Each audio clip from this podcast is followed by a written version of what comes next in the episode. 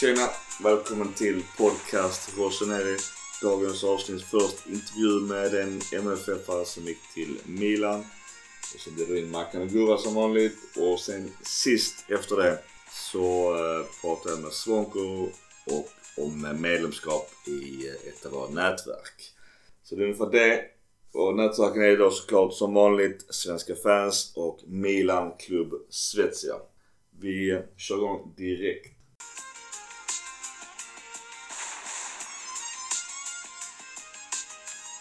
Då kör vi. Välkommen Lukas Björklund till podcast Rossoneri.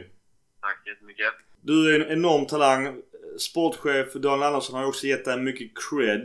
Vi som inte har koll på dig, vad har du för egenskaper som fotbollsspelare?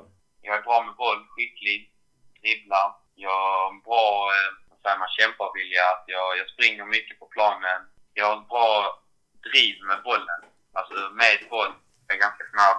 Och så bra blick tycker jag. Passningar och eh, ja, det var, det var jag skulle säga mig själv som. Om man skulle jämföra dig med en eh, fotbollsspelare, vad tycker du själv är mest lik en eh, fotbollsspelare om man kan jämföra det?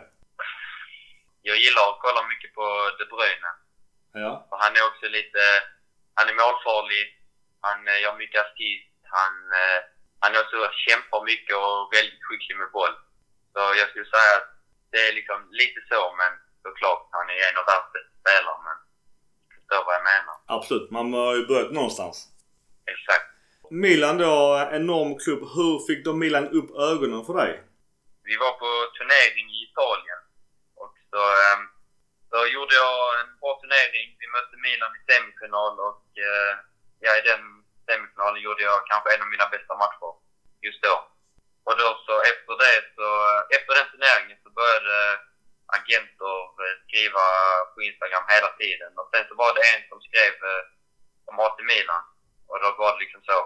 AC Milan det är ändå en stor klubb. Så vi, vi fortsatte snacka och sen blev det av att vi att jag åkte ner där en gång kollade på Milanello, på Vismara, var man bor och lite så. Sen så fortsatte vi förhandla i nästan ett år och det tog lite tid nu med Corona och allt trubbel som var i klubben då med sportchefer som eh, blev kickade och ja, allt.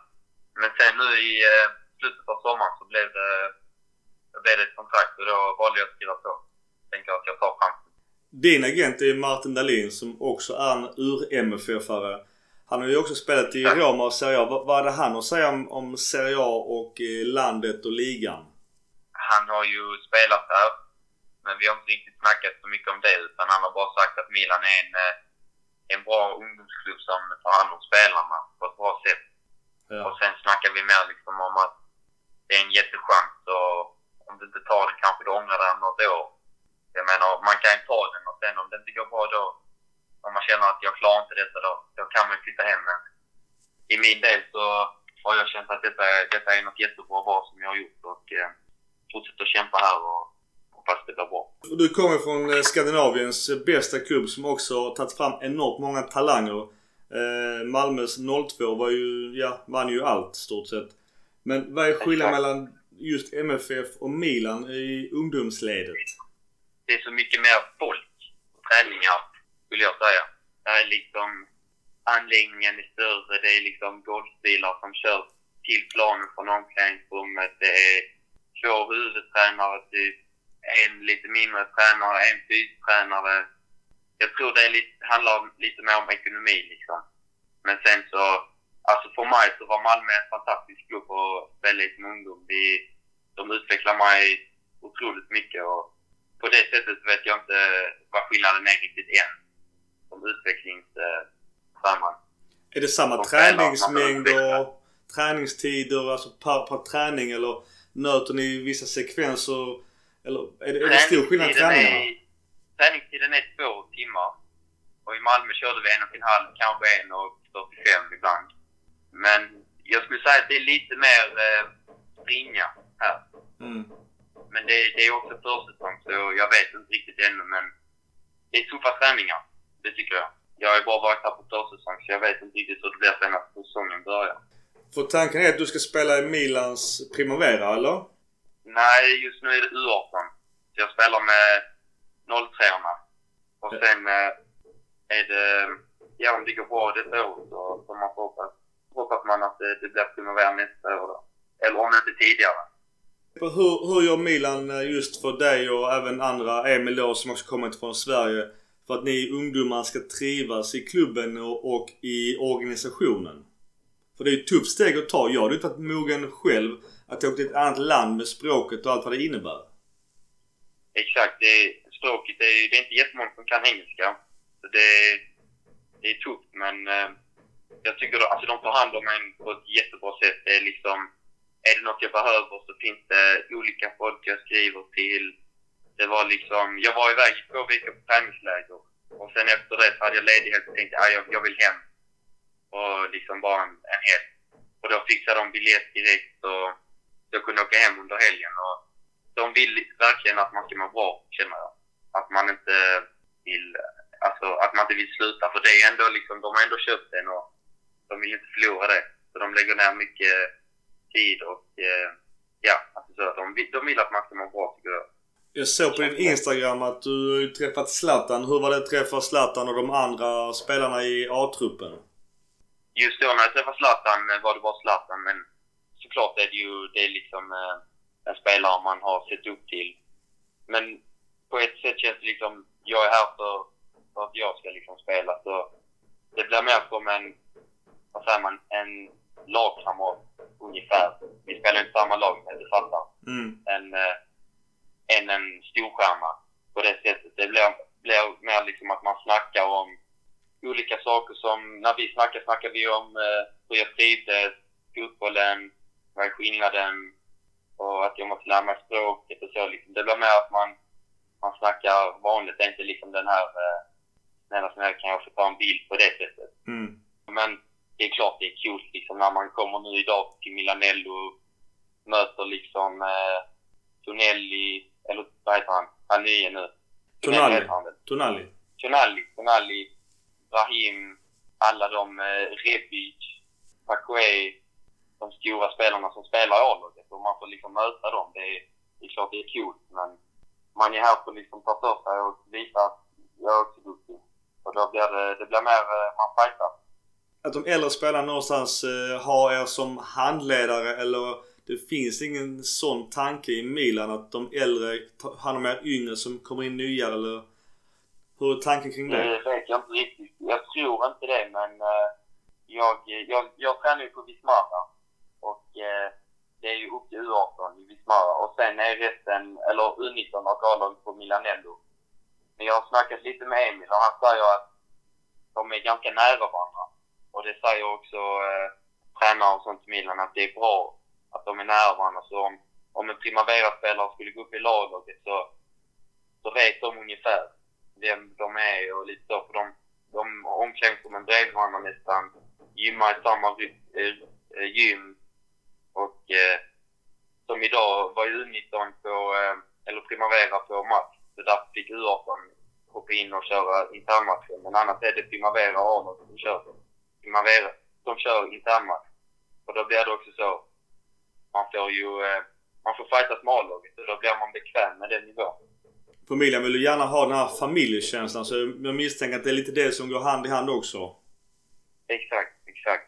Jag tänkte på av dem du spelar med, har du hunnit få en uppfattning om det är någon exceptionell talang förutom dig själv i, eh, av dem du har mött som är ung, yngre och inte A-lagsspelare?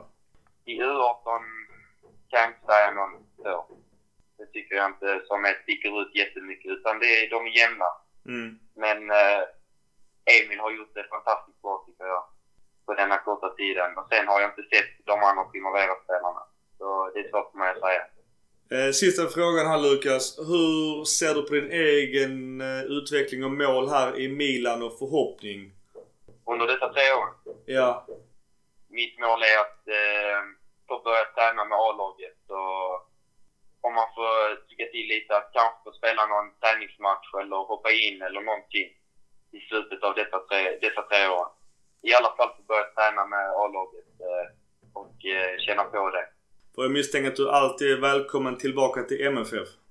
Ja, det, det hoppas jag. Det, vi har inte snackat och sagt eh, det, men eh, ja, det tror jag. Jag hoppas det. Då Lukas, stort tack för din tid. Hälsa Emil att han också är välkommen att ta ett samtal och eh, ge Maldini en kram från mig. Ja, det ska jag. Ha det fett. eh, Tack Stort lycka till Lukas. Är det någonting så bara av dig. Yes, det ska jag. Tack så mycket. Tack själv och trevlig helg. Ha det fett. Samma. Hej då. Hej hej. Ja, stort tack till Lukas. Eh, Min jävla grannar på banka renoverar som vanligt och funderar på att... eh, Ja, jag ska inte säga. Men i alla fall, vi bjuder in Mackan och Gurra.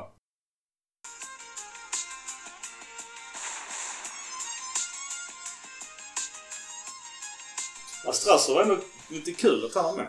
Absolut. Mackan, välkommen. Ja, tack så mycket. Har du hunnit andas? Satt där i soffan? Typ. Njuta av livet?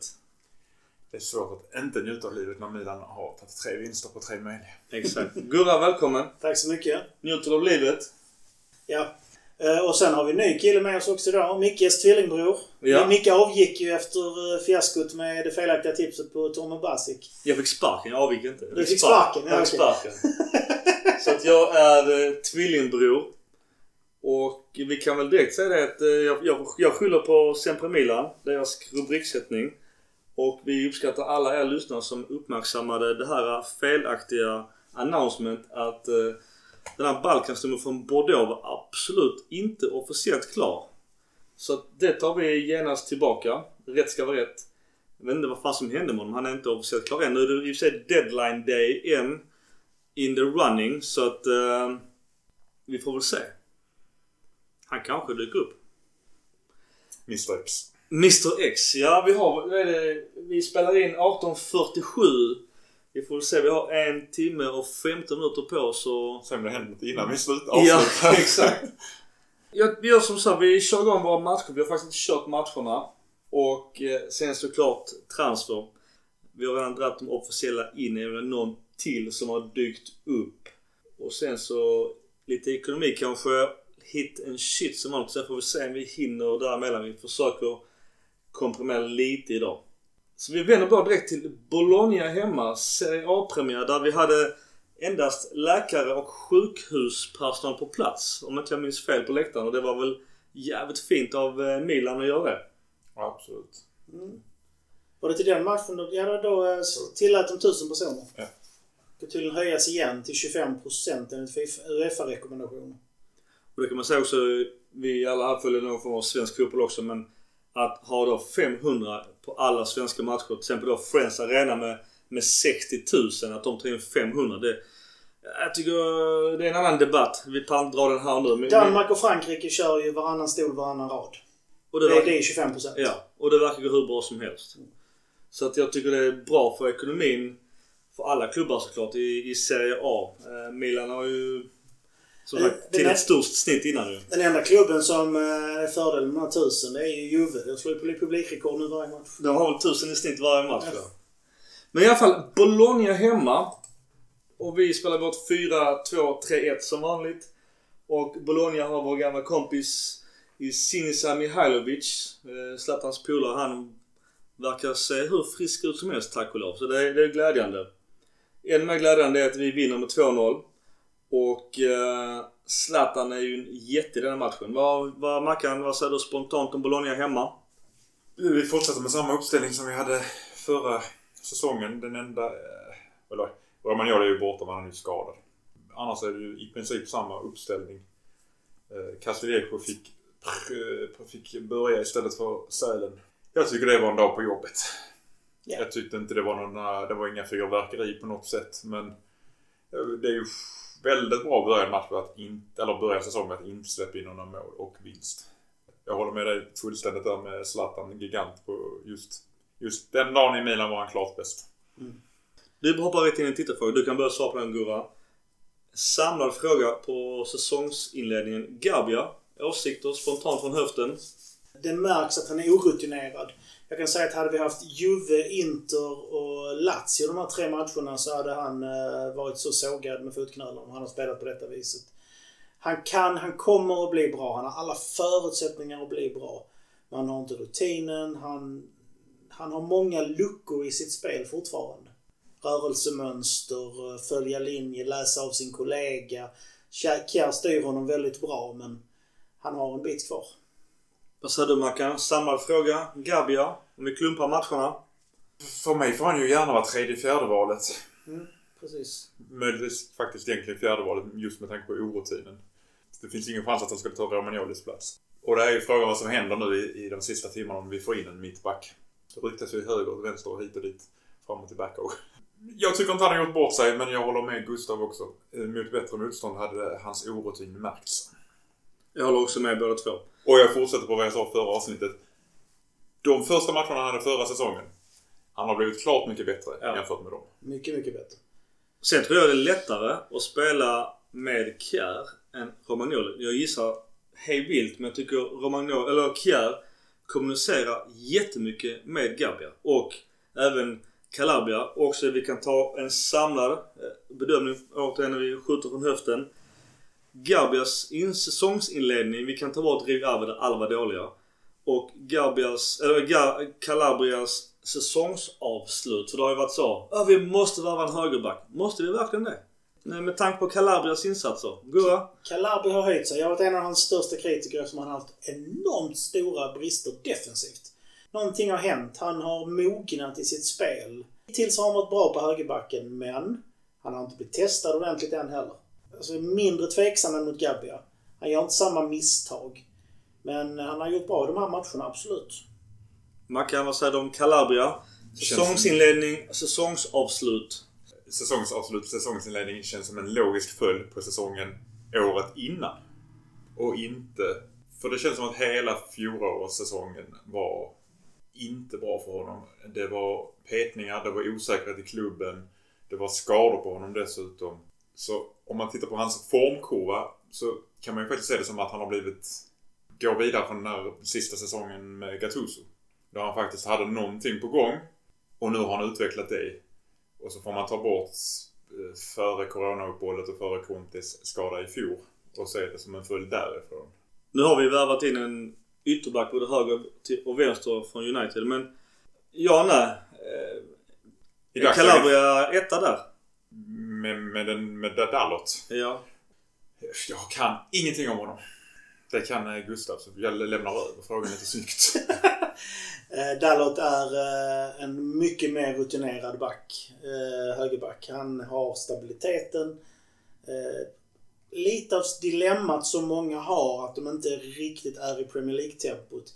Nu är det som så att han var inte dålig i Premier League när han spelade, men Van Bissaka är mycket bättre. Vi har ändå en spelare som, som kan spela och har spelat en hel del i Premier League. Han, är- han, är, han löser defensiven och han är bra offensiv. Spe- Spelat i portugisiska landslaget och så vidare och så vidare. Så att ha de två att dela på det, absolut. Eh, Då är frågan, vill man låta satsa på Calabria? Eller ska han vara... Ska de skiftas om eller komplettera varandra?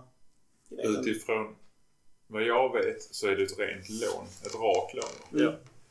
Då tycker jag ju att Calabria ska vara första man. Det tycker jag också. Utifrån de premisserna.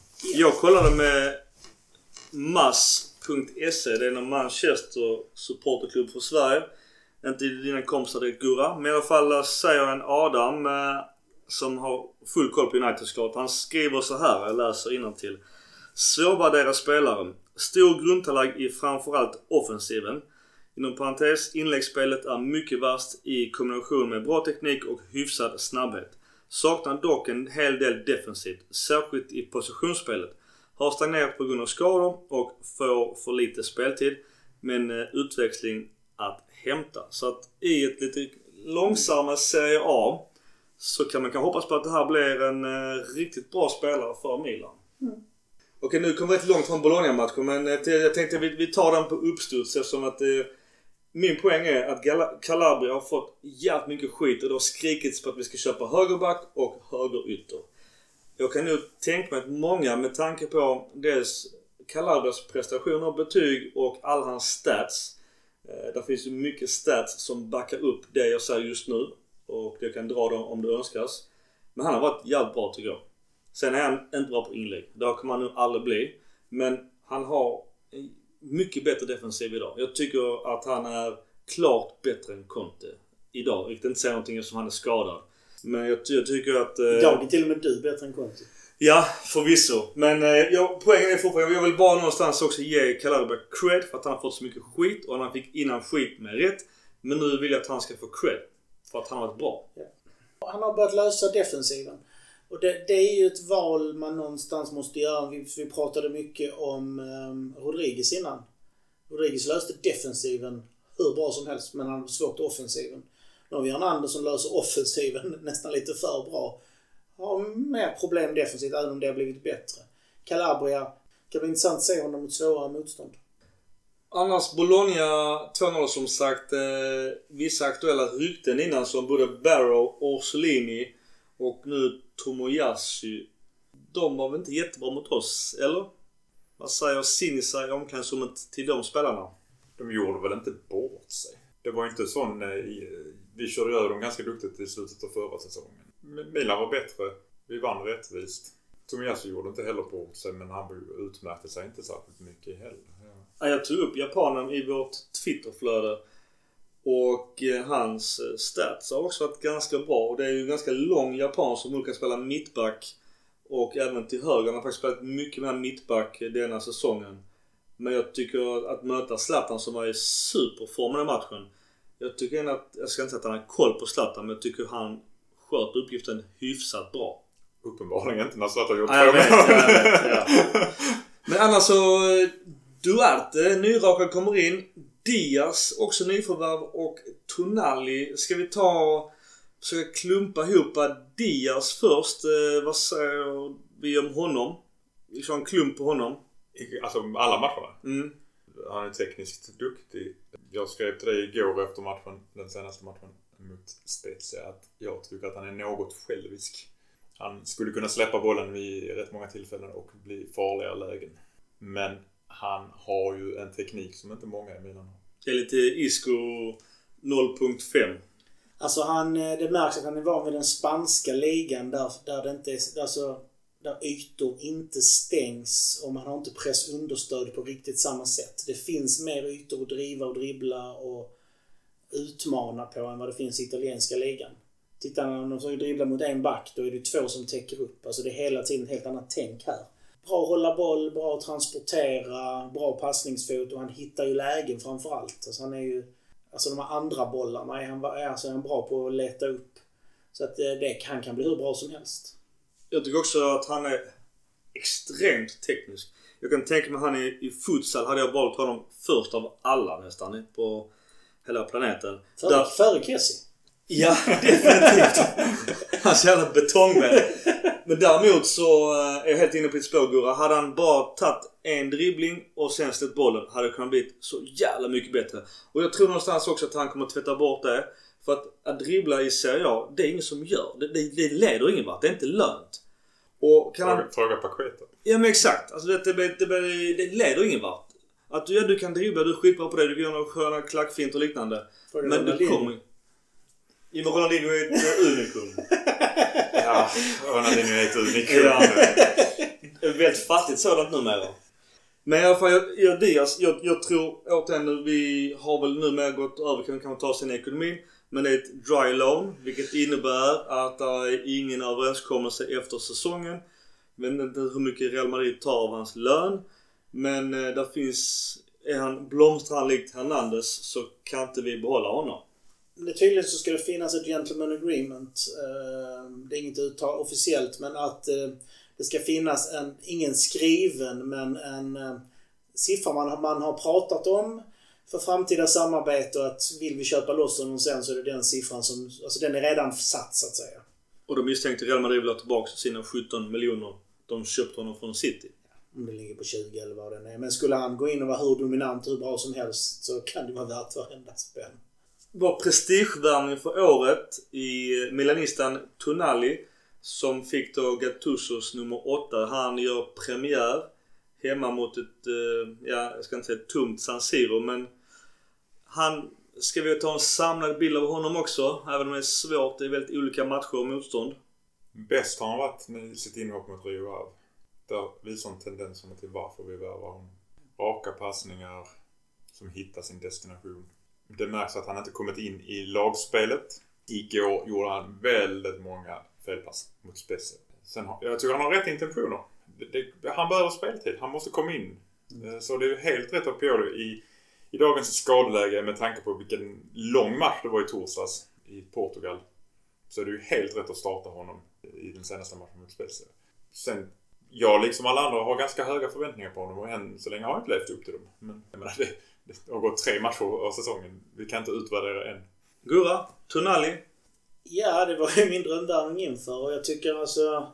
Han kommer från ett lag, bottenlag, där allt handlar om honom. Han var center på allt. Han kunde i princip inte göra fel i det laget. Till ett lag där han har helt andra förväntningar. Eh, han är en del av ett lagbygge istället för att vara laget. Alla förutsättningar blir hur bra som helst. Det, det, han kommer komma in mer och mer, mer och mer speltid. Sen tror jag det kommer göras en rokad för att få plats med honom i laget helt enkelt. Du tror de bryter fyrkanten? Nej, nej. nej, jag vill inte bryta upp de fyra. Utan jag skulle vilja se en förflyttning. Det som jag var inne på lite innan. Jag tror att... Du vi- du la julgranen helt enkelt. Jag får aldrig prata färdigt här. Det här är helt imponerande. Jag prata nu? Nu räcker jag upp handen. Då, då räcker jag upp handen. Så har- du, pratar har räckt upp handen, nu du ordet. Bra, tack. Eh, jag tror att vi kommer att sätta Hakan i en mer fri roll. Sätta in en Tonali. Så att, så att Benazer, Kessie och Tonali kommer vara de, de centrala trean. Hakan i en fri roll som utgår från vänster. Lite grann, om jag nu får svära i kyrkan, som den gamla Kaká-rollen. För han har visat att han kan röra sig över stora ytor. Sen kommer en av de där tre på mitten också kunna vandra lite grann. Det är så jag tror vi kommer gå över. Det är nog så det kanske är tänkt om vi ska spela med alla dem samtidigt. Men du vet, vi har 11 utspelare. Vilka, vad vill du ta bort? Ska vi se. Om, om nu Hakan flyttas ut på vänsterkanten. Vem, vem, vem, vem tror du tas bort då? Men vi har väl provat... Kaká Ja. spelar inte på vänsterkant. Nej, han utgick ofta därifrån och sen rörde han sig över hela planen fram och tillbaka, upp och ner och bak och fram. Och vi har provat Hakan på vänsterkant. Ja, men då, det var en helt annan roll han hade då. Då skulle han slicka, vika in och skjuta. Det var en Gattuso-taktik. Okej, ja, vi får säga så här. Jag tror inte att Milan byter taktik. Eh, Jag tror, men däremot är jag nyfiken på att se när Tonali får spela antingen med Kessie eller Benasser och hur det kommer gå. För att jag håller med att vi ska skynda långsamt in med honom. Däremot så, det blir intressant när det väl är en toppmatch, vem som får stiga åt sidan. När alla är varma i kläderna. Just nu så är det nog Tonali som får stiga åt sidan. Det jag tror jag också. Utan tvekan. Å andra sidan så är Benazir avstängd i par 10 minuter så han lär ju få speltid. Han har inte fått ett, Nej, jag vet, jag är helt ja, chockad. Ja, det har varit, eh, alltså även... eh, sex matcher och inte ett enda kort. Ja, ja. Så. Något mer att säga om eh, Bologna? Svanberg kom in på Bolognas mittfält. Krunic kommer också in hos oss. Han har faktiskt kommit in i alla matcher nästan. Eh, luftas lite och han kommer de behålla. Om, som det ser ut. Ja, vi får inte fått in någon annan så det måste vi ha. För breddas skull. Eftersom vi inte fått in någon Bakayoko eller någon annan på den positionen så behövs det han, Alltså vi behöver ju Krunic. Vi måste ju ha bredden i laget.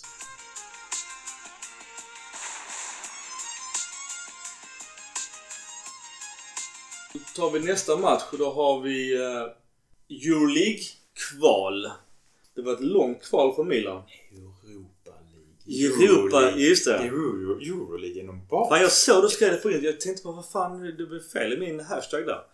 Mackan du har helt rätt. Europa League. Det är möjligt att du får lov att rätta honom.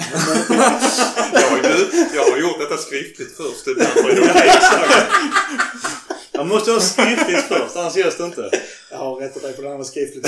Eh, I alla fall, eh, då har vi Zlatan är coronasjuk fast eh, tydligen inget biter på lejonet eller vad han nu själv twittrade om. Man kan tycka vad man vill om hans sociala medier. Han har även varit delaktig i en bok så att eh, vi behöver inte dra mycket mer om det.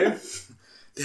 Det verkar vara ord mot ord nu helt plötsligt. Eh, mycket damm som rök upp där.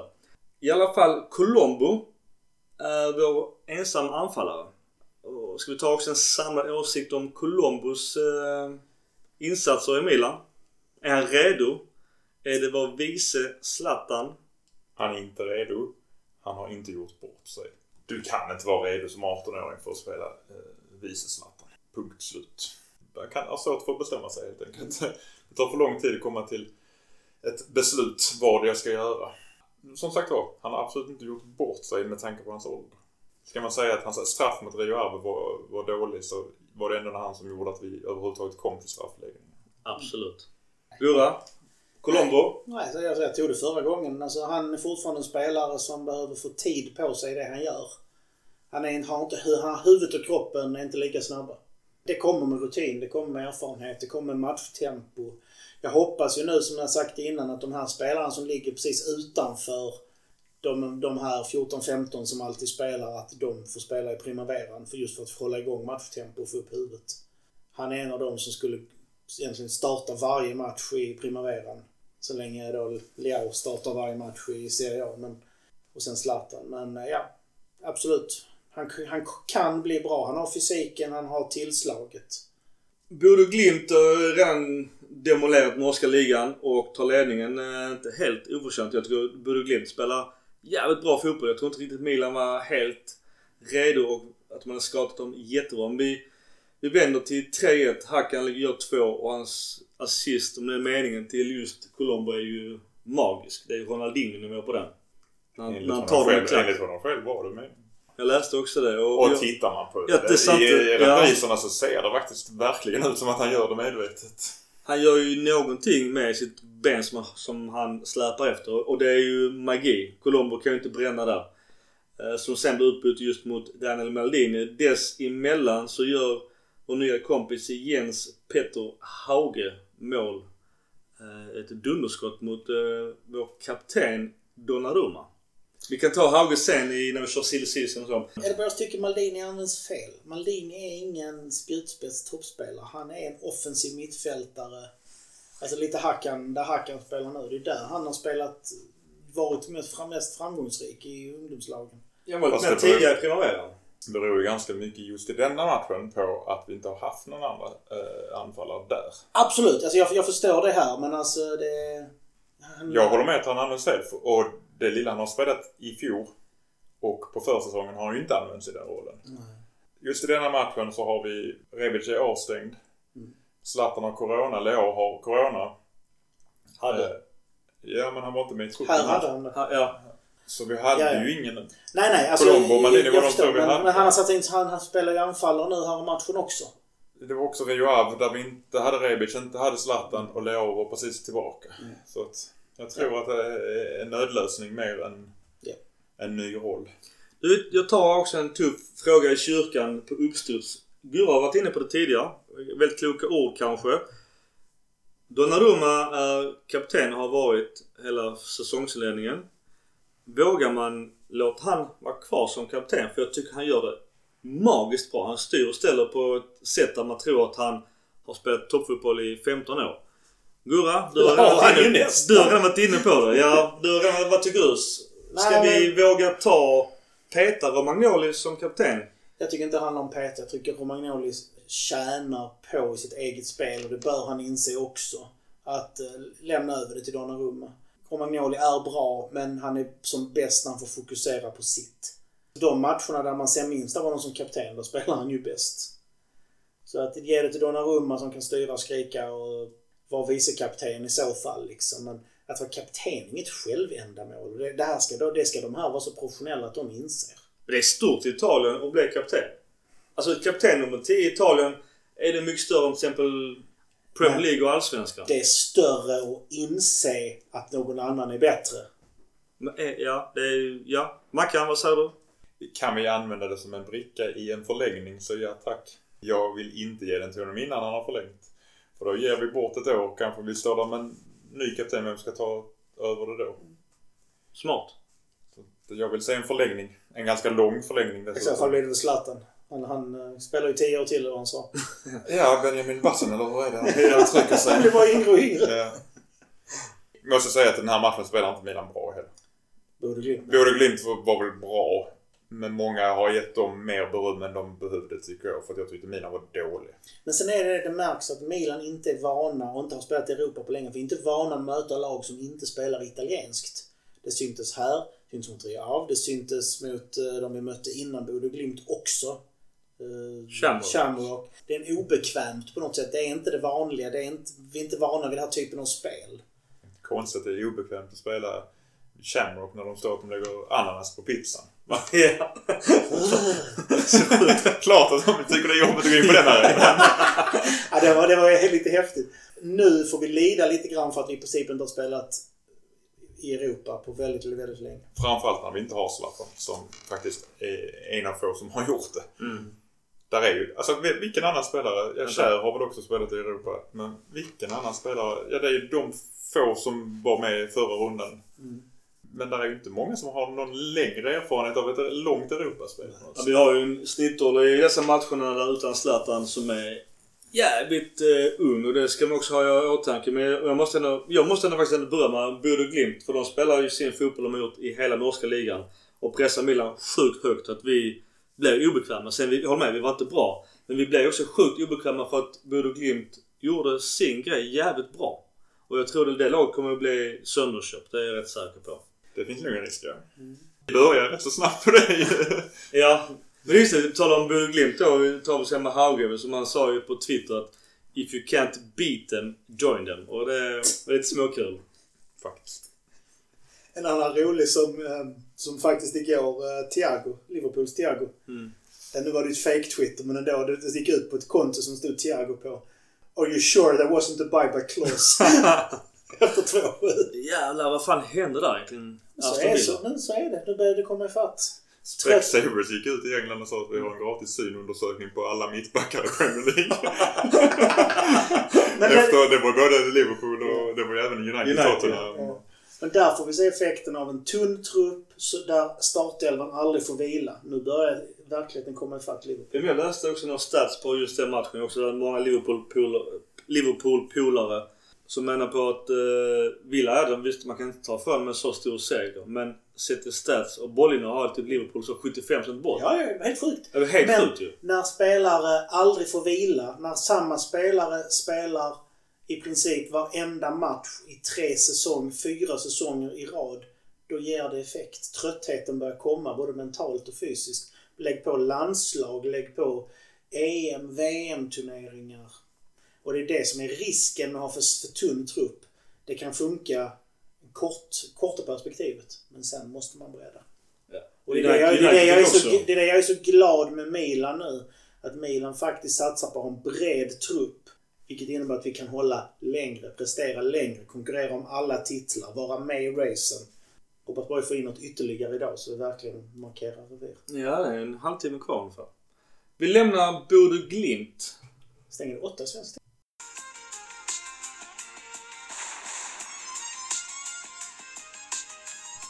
Nästa match är Crotone 3-5-2 med Giovanni Stroppa. Och eh, vi eh, vinner även den matchen 2-0. Har du slutat säga namnet på domaren och börjat säga motståndarnas coach istället? Men jag, jag, nu när det går bra för Milan så kan jag inte klaga på domaren lika mycket. Men eh, Parietto som dömer, ja, ja, men eftersom jag inte minns honom så har han inte Så gjort bort sig. han ja men lite så. Eftersom jag inte minns honom, vi vinner så kan inte ens jag klaga på domaren. Det, det är min filosofi. Kjär drar en i virket. Eh, vi har 2-0. Vad säger vi om eh, Crotone borta?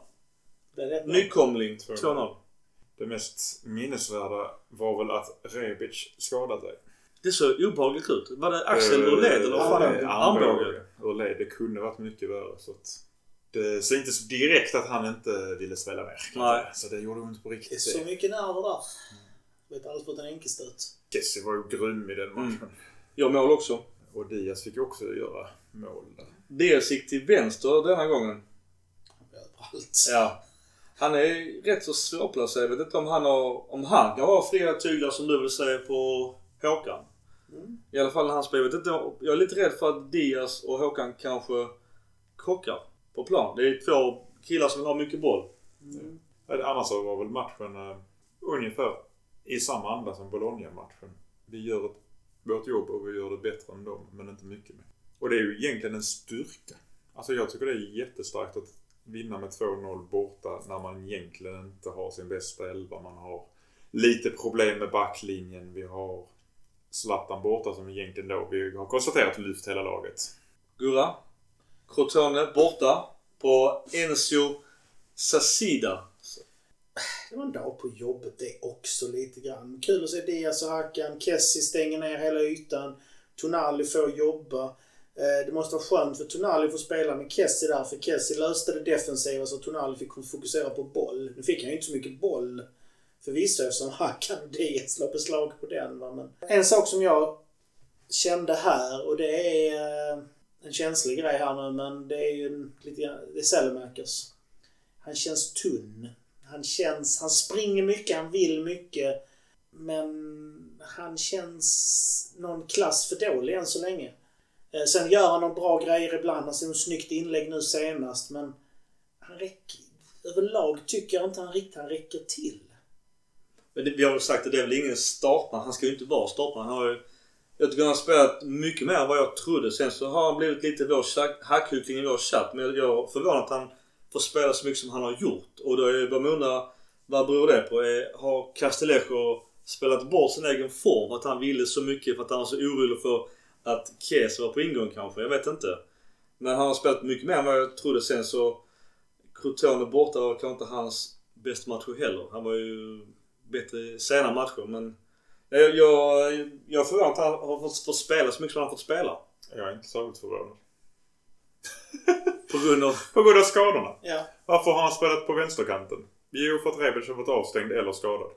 Mm. Eh, varför har han tagit över högerkanten? För att Castillejo suger massivt just nu. Sädemakers är i bästa fall, i min, min värld, än så länge. Han kan utvecklas, han är ung. En reserv. Ja. Jag kräver att vi ska ha bättre på höger ytterpositionen än både Sädemakers och Castillejo. Det- Ni måste förstå att jag tycker inte att han har gjort bort sig. Och när ni bråkar i vår chatt så konstaterar jag ganska snabbt att Micke tycker att han överträffar de låga förväntningar han hade på honom. Och du tycker att han är en habil spelare. eller vad du brukar kalla det. Ja. Alltså det är inte... Någonstans båda har rätt för jag hade verkligen inga förhoppningar på Selmarkers. Och vilket också innebär att jag är väldigt förvånad av att han får spela så mycket minuter som han får göra Milan. Och visst som du säger, det är logisk förklaring. Mycket skador. Det, det är så att det rinner hela tiden på vår högerkant. För Calabria har ändå gjort defensiven bra. Jag vet inte om det beror på... Jag vet inte vad det beror på. Om han Men de har, hyfsat, de har hyfsat bra samspel för jag tycker Sädemakers ofta är nere och hjälper till i försvaret. Och man, framförallt om man jämför med, med, med Susu. Så Mm. hjälper han ju till väldigt mycket hemåt. Ja, för Calabria blir ju inte hängd själv. Nej. För det finns ju ingen två mot en defensiv när vi hade Suso. Då, då, då var jag helt, helt själv. Lycka till ta kanten. Jag har sagt vad jag tycker om Susu. Så att jag, jag känner att jag har tömt ut det ämnet. Han är Men, startman fortfarande i Sevilla och gör det jävligt bra. Jag såg igår mot Barcelona var han hur bra som helst. Ja. 1-1. Men Ja. eh, de- två sista säsongerna hos oss var, hade han två, tre bra månader. Sen så resten var värdelösa. Men det, det har vi redan betat av. Men uh, Sellemark, absolut, han jobbar. Och jag tar hellre en Sellemarker som faktiskt jobbar och springer upp och ner även om det blir mellanmjölk av mycket. Än någon som står och låser sig fast på en hörna och bara väntar på att bli serverad och sen ändå inte gör någonting av det. Vi kan säga att vi byter in återigen Colombo och Castillejo, Leao och Krunic och ingen av dem gör väl något avtryck alls. Det är bara lyfta bänken, hålla dem i... Vi lämnar Crotone borta.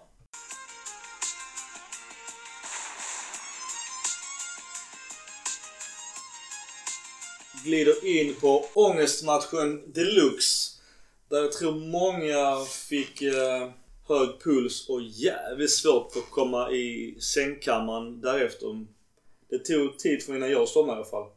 Vi pratade Rio Ave borta. Eh, man stannade någonstans hemma och sa, fan. Besiktas, eh, de kanske var skitdåliga. Jag tyckte att Rio Ave var inte dåliga. Eller var vi skitdåliga? Jag vet inte vad man ska säga vad som är äpplet och päronet där.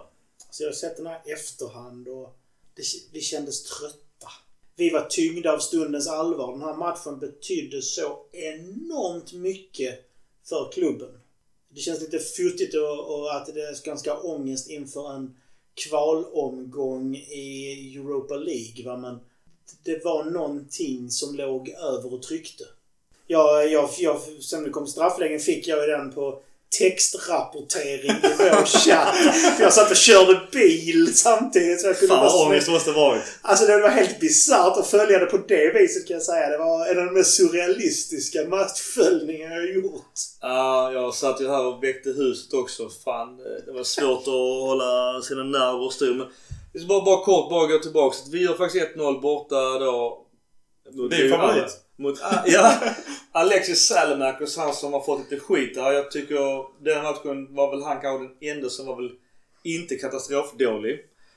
De eh, vänder på steken. Jag tycker att det låter lite pinsamt att säga det men jag tycker de, deras 2-1 mål som Gelson Dalla gör skitsnyggt. Jag tror inte för det första att Donnarumma är beredd på att han är vänsterfotad för att eh, han var inte med på det. Det, det, det bara stänkte till i bortre. Jävligt snyggt men Han får ju flyt. Det är en fin kon. Jo men, han, jo, men han, är ju ute för den tar ju Kessie som ställer alla och gör honom helt fri. Men eh, jag måste säga som du var inne på tidigare att just Lorenzo Colombo då som... Eh, det är en ung spelare. Han, han är ju inte redo. Det är inte vår vice Zlatan såklart än. Men det är han som vinner nickduellen i 119 minuten i offensivt straffområde. Som leder till straffen. Han ska ha jävla massa cred för att han tar den duellen och den smällen. För att annars är vi ute ur Europa League. Och Hakan var inte sin bästa form. Eller gör inte sin livs bästa match, så kan vi kanske säga. Men det är ganska kallt att lägga den straffen så kyligt efter, efter att ha väntat ett tag. Och Mm. i... Ni såg hur mycket det regnade och Fy blåste. fan alltså. Hemskt väder. Det var någon som sa den straffläggningen. Man såg vilka spelare som var nervösa och vilka som hade rutin. Ändå eh, Milan-spelaren som faktiskt stod och tittade på när de andra la straffer, det var Kjär. Mm. När de andra tittade ner eller tittade bort så de var så Ja. spända. Kjär var bra matchen. Vi ska också Ja, säga... Kjär var bra i den matchen. Igen ska jag säga. För Kjär är en spelare som ska ha sjukt mycket cred.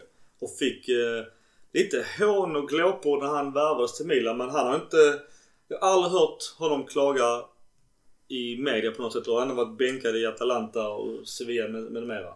Men jag måste ändå säga en, en som förtjänar en julklapp är ju ändå Toni Bedovkovic. Som råkar ta den på handen i 120 minuten. Fy fan han är ledsen. Råkade.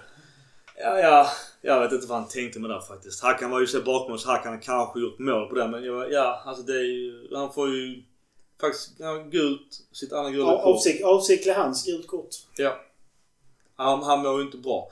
Men jag ska säga också att straffarna... det? Han mår inte bra. Årets understatement. Punkt! Våra sju, vad har vi, sju första straffar på båda hållen är magiskt bra. ja. Alltså det sjuka är att när vi har 5-4 på straffar och de lägger sista så kör han en Panenka. Filippo Augusto. Alltså, Jag menar, vad fan vad gammal det. Alltså han, han kan ju inte ha någon nerver alls och göra en sån grej i ett Euro- Europa Playoff. Vår stackars då Colombo, han bränner sin straff och då, då tänker man nu är det kört. Tack lov så, så, så bränner man stolpe, stolpe ut. Alltså fy fan. Fy helvetes fan. Och åka ut på ett playoff Jag på igen. en stolpe, stolpe Testa ha detta för MS, alltså, eh, Messenger-rapportering och få bara efterhand. Ja fy fan. Alltså, alltså det är också så. Han mår inte heller bra den killen. Vi, vi bränner ju också. De hade en utvisning som sagt och då, då innebar att... Eller vad är Ta det? bort det Ja. för det ska vara lika många straffskydd. Ja, precis. Då, då, då tar det laget, det laget som har flest spelare till, kvar tillgängliga till straffläggningen, får då välja vilken de ska ta bort. Och den får inte heller befinna sig inne på planen under straffläggningen. Därför plockades Gabia bort. Har vi rätt ut det. Eh, vår kompis eh, och kapten Donnarumma fick också lägga straff eh, eftersom det blev en jävla massa straffar och hans straff eh, var ju inte bra. Det kan man väl säga. Jag tyckte du beskrev det ganska bra Gustav. De gjorde varsin utspark istället för varsin straff målvakterna. Tack och lov 1-1 i utsparkar då. Ja. Men jag, jag måste säga att uh, den här matchen är inte bra alls. Vi, det är så ångest och det, jag vet inte hur mycket eventuellt det stod på spel. Ekonomiskt är det inte kanske jättemycket med tanke på tomma läktare etc. Uh, Europa League-pengar inte så jävla mycket heller. Ja, summor på dem. ni- Ja, vi, vi kan ta det Men ekonomin det sen Mackan. Men, men jag, då tänkte jag så, fan. Om vi når Europa League så kanske vi får en toppvärmning på högeryttern. Kanske en Chiesa eller Bernardo den nivån. Men eh, ja, vi får se. Vi har några minuter kvar fortfarande. Det blir inte Chiesa eller? Inte kan det vi kan vi konstatera. Men det vi kan konstatera det är att vi spelar Europa League. Eh, vi kan ta gruppen sen. Men har vi något mer att säga om den här ångestmatchen? Förutom att vi hade alla nog ganska hög puls. Vi var inne på det i vår privata chatt. Som ni aldrig kommer få se. Eh, Det är lugnt, du, du, du kan recensera halva chatten här ändå. Så att... eh, vi måste ju bygga på det här. Det måste vara en jävligt moralboost att lyckas vinna det här och gå vidare. Så det är jätteviktigt att vi använder det här till något positivt. Och det tror jag att vi kan göra. Jag hoppas också på det. Något sista ord Gurra om eh, Rio Ave och playoffen. Vi klarar oss. Det är ju kul att vi har en, eh, en kille som har gjort eh, redan sitt första Milan-mål nu på pappret också efter den här matchen. Simon Kjär. Alltså han satte ju avgörande straffen. Mm. Va? 9-8 straffen så gjorde Kjär. Han, satt, han satte sin andra straff också. Ja. Läs vad du själv har skrivit. 9-8 Kjär. 9-8 Kjär. Alltså att jag... jag det Vi kan väl i alla fall konstatera att eh, Donnarumma har aldrig förlorat en straffläggning. Han har inte varit med om jättemånga. Men han har inte, tre stycken har han gjort och han har aldrig förlorat någon. Men det sjuka, han, han räddar inte en enda straff. Han är ju på en som Ja. sliter in bakom Ja. Det var ju, Det som vi säger på skånska, förtrulet. ja. Men han, och han brukar ju vara bra på straffar. Alltså han Du är... trodde Mackan att eh, han skulle rädda minst två? Ja, det var ju bra. Det var ju önsketänk. Men vi lämnar Rio Ave och eh, gratulerar oss själva till ett Europa League-säsong. Och glider över på sista matchen eh, för kvällen.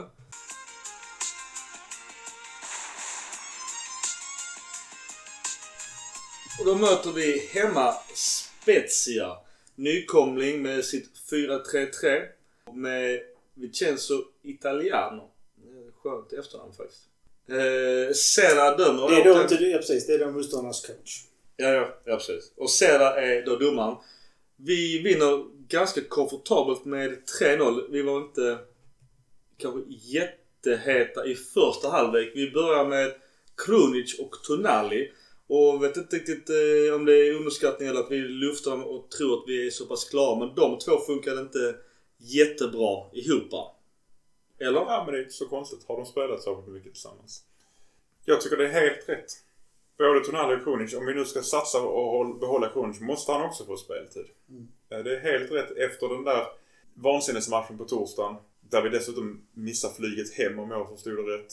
Så många spelare var trötta. Det är ju helt rätt att de spelarna som inte spelar 120 minuter, till exempel Kessie, ska behöva eh, göra det i denna match. Vi har ju sex spelare som spelar även eh, från start i den här matchen då. Men jag håller med dig. Eh, vår, vår defensiva linje är ju intakt. Eh, Vi kan säga så här, Spezias närmsta målchans den stod Calabria för. ja, självmål nästan. Nästan självmål. Mm. Det var superräddning av Mm. Donnarumma. Ja, Spezia var jättedåliga. Eh, Jag, vet inte, jag, jag tittar mest på vår egen uh, Pobega på mittfältet. Han gjorde väl inte någon större match heller och han var på Casamila med sin agent igår. Alltså jag gillar det jag ändå såg av Pobega. En ung spelare som tar för sig. Sen så lyckas han inte. Det är anledningen till att han är utlånad för matchtid. Men alltså han har potential killen. Jag hoppas att vi tar hem honom till nästa år och att han faktiskt, alltså om han fortsätter den här utvecklingen. Ja, får han ett år med Spezia Mm. så ser jag hellre honom såklart än Krunic på vårt mittfält. Absolut. Vi vinner med 3-0. Det är 0-0 i halvlek och jag är väl inte jätteimponerade. Vi byter in Chanuglu och Håkan och då vänder matchen ganska mycket. Kessie kom också in men det, det är ju Håkan som är den stora avgörande faktorn i denna matchen. Helt klart. Jag vet inte, vi har skällt rätt mycket på honom också och nu måste vi ju berömma honom också. Det, utan honom så ser det ännu tamare ut i offensiven. Du sa det här Håkan? Mm. mm. Ja men så är det ju. Så Som sagt igen, credit where credit is due. Han har höjt sig något så sjukt. Hade jag jag, tror alla här inne var redo att sälja honom för ett år sedan. alltså jag hade bytt bort honom mot en back läsk för ett år sedan. Ja. I princip sen coronauppehållet har han ju faktiskt börjat spela och prestera. Och visa att han vill. På de senaste 12 matcherna har han varit involverad i 17 mål. Han har gjort 8 mål och 9 assist på 12 matcher. Imponerande. Och- Malini sa att de skulle ta snacka hans kontrakt här nu i oktober. Så hoppas att eh, han verkligen förlänger för att eh, han har många ögon på sig just nu. Ja, vi måste ju förlänga. Ja. Annars så släpper vi honom gratis och det funkar inte. Nej. Men bara lite kort här. Vi byter in just Håkan då mot Colombo i halvlek. Kort efter så får han kort, men ännu mer kort därefter gör han assist till Leao. Som du skrev Mackan, väldigt fin frispark. Mycket. Och sjukt nära offside. Var friade för det var tack och lov onside. Uh, sen lite mer byte då med att vi byter in Kessie och Benazzo redan i 58 8 minuten och sen har vi total kontroll. Vi får även då in vår nya norske vän i Hauge i, mot Diaz i 71 och sen är det one man show i Teo. Och, Ja, det är- det är snyggt. Ja, det är sjukt snyggt. Och sen? Leo igen. Han, han är inte vänsterback, han är vänsterkant. Ja, men så är det. Om man ser på Hernandez heatmap så är han ju... Det är ju orange på hela Hela vänsterkanten. Ja. Men Leo, när han då går in i rätt, eller inte rätt position, han tycker själv det är fel position. Men när han blir vice så gör han ju mål. Ska vi ta den direkt på uppstuds? Är han vår vice Zlatan? Eller ska vi spela han som striker endast? Hade Rebic varit frisk hade han inte fått spela den rollen. Nej, det är jag med på. Jag ser hellre en Leao som uh, anfallare och ska i så fall Rebic ut på en vänsterkant. Jag håller med. För Leao ja. är alltså en... eh, det är vår opportunista. Det är han som hugger i straffområdet. Han, han är som bäst på de små ytorna att hitta de här lägena. Den här matchen är ju klockrent exempel. Han bara dyker upp och petar in den. Lite som Pioli, till skillnad från Rio att han gav ju han lite ett ansiktsuttryck att han ska smila mera. Han gör två mål och är fantastiskt duktig men Vet inte, han verkar inte vara jätteglad och jättepositiv eller kanske mår bra. Vet inte om Corona har satt sitt men han, han har enorm talang men det känns som att han inte riktigt får ut den då. Och jag tror att får man rätt på honom så kan han verkligen bli hur bra som helst. Han har alla förutsättningar. Men jag håller med dig. Jag vill också se honom som anfallare. Det är det. Alltså inte som en vänsterkant. Jag tycker dessutom att Rebic har ett betydligt bättre rörelsemönster som vänster, alltså som vänsterytter. Mm. Löpningarna Rebic gör är det ingen annan som gör. Nej. Han öppnar ju upp hela straffområdet. Och den, den gör inte Leo, den löpningen. Han stannar ofta istället för att försöka dribbla sin man. Kors taket. Vi är alla överens. Ja. Fantastiskt. Men annars så matchen i sig väl inte så mycket. Men Andra halvlek är ju vi klart bättre och som du var inne på i början Mackan. Att tre segrar av tre möjliga är en jävligt mycket finare start än vad vi hade i fjol.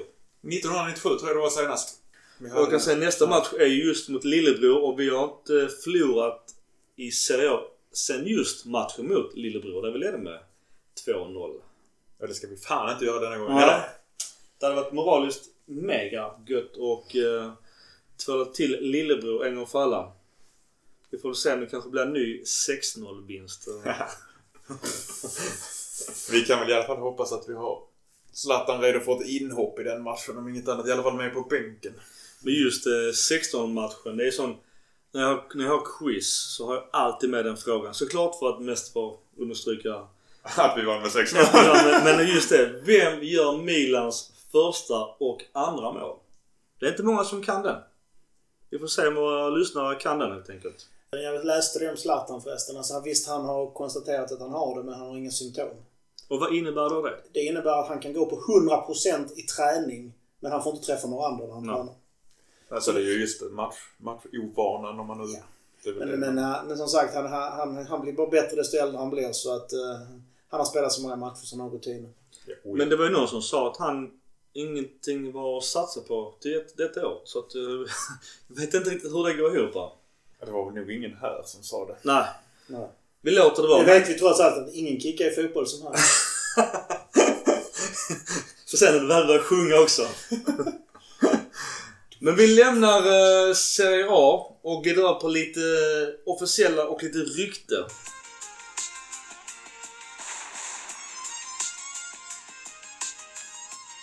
Vi, vi tar officiella in till att börja med. Vi tar Hauge.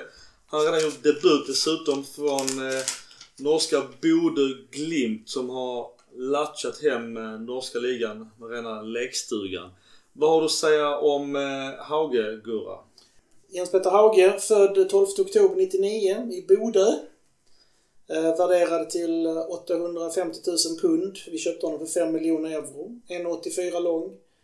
Huvudsakligen vänsterytter men kan även spela högerytter och gjort bra på bägge. Gillar att röra sig över stora ytor. Utmana, dribbla. Alltså, allt det vi såg av Castillejo i våras. Eh, debuterade i A-laget 2016. Eh, spelade totalt i Bodös eh, A-lag i första vändan mellan 16 och 18 67 matcher. Gjorde 9 mål, 15 assist. 2018 blev han utlånad till Ålesund. Gjorde 6 matcher. Inga poäng.